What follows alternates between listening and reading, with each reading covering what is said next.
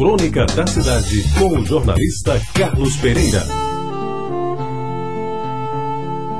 Amigos ouvintes da Tabajara, a história é verdadeira. E eu a conto porque, além de ela ter existido, eu estive presente ao acontecimento. Foi no começo dos anos 70 do século passado, quando João Agripino era o governador do estado. Quem acompanhou o Mago de Catolé naquela época deve recordar que ele era, como outros governadores, o zelo e vezeiro na arte de atrasar. Dificilmente João chegava na hora dos compromissos oficiais aos quais estava programado para se fazer presente.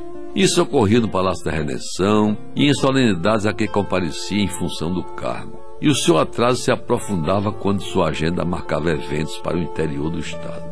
Raro era o dia em que João Agripino chegava ao local com menos de meia hora de atraso. Como isso se tornou crônico, seus assessores cuidavam para que convidados políticos e correligionários fossem instados a permanecer nos locais dos eventos, mesmo que o governador estivesse para chegar uma hora, uma hora e meia depois do horário aprazado. Alguns não tinham paciência, saíam, iam a outros compromissos e depois voltavam a tempo de não perder a solenidade programada. Sobre o atraso de João Agripino, eu vou à história que prometi no começo da crônica.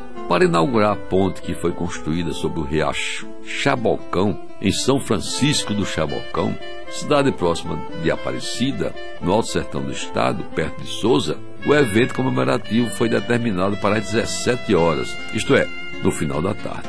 Sabendo mais do que ninguém que Agripino sempre atrasava, o cerimonial do palácio providenciou uma gambiarra elétrica com duas faixas de lâmpadas por cima da carroceria de um caminhão que, colocado em cima da ponte, servia de palco.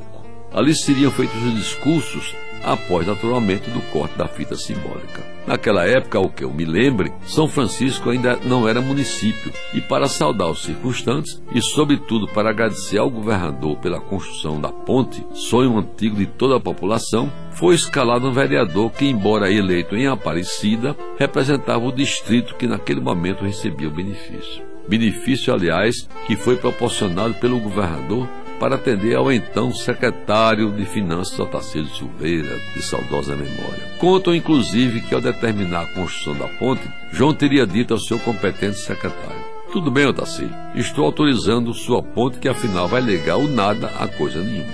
E para concluir esta narrativa, Devo dizer que o vereador escolhido para falar se preparou para fazer o seu discurso às 17 horas e, para tanto, tomou algumas doses que lhe dariam a loquacidade e a eloquência necessárias a tal desiderado.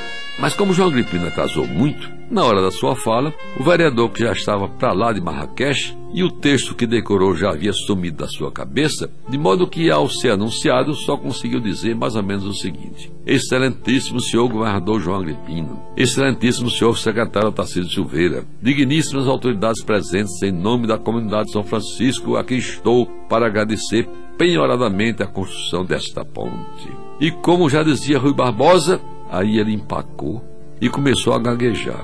O álcool em excesso lhe tirou a concentração, embaraçou-se todo e tentou continuar. E como já dizia Rui Barbosa, não saía nada. O texto de Rui que ele tinha decorado para dizer às cinco da tarde sumiu. Ele então já quase se balançando diante do microfone de pedestal, em cima daquele caminhão, uma multidão embaixo esperando, não se conteve e concluiu entre vaias e aplausos. Porra, não é que eu me esqueci? Mas quem foi que mandou eu encher esse rabo de cana? João Agripino aplaudiu, segurou o vereador e mandou ele descer do palanque. Você ouviu Crônica da Cidade, com o jornalista Carlos Pereira.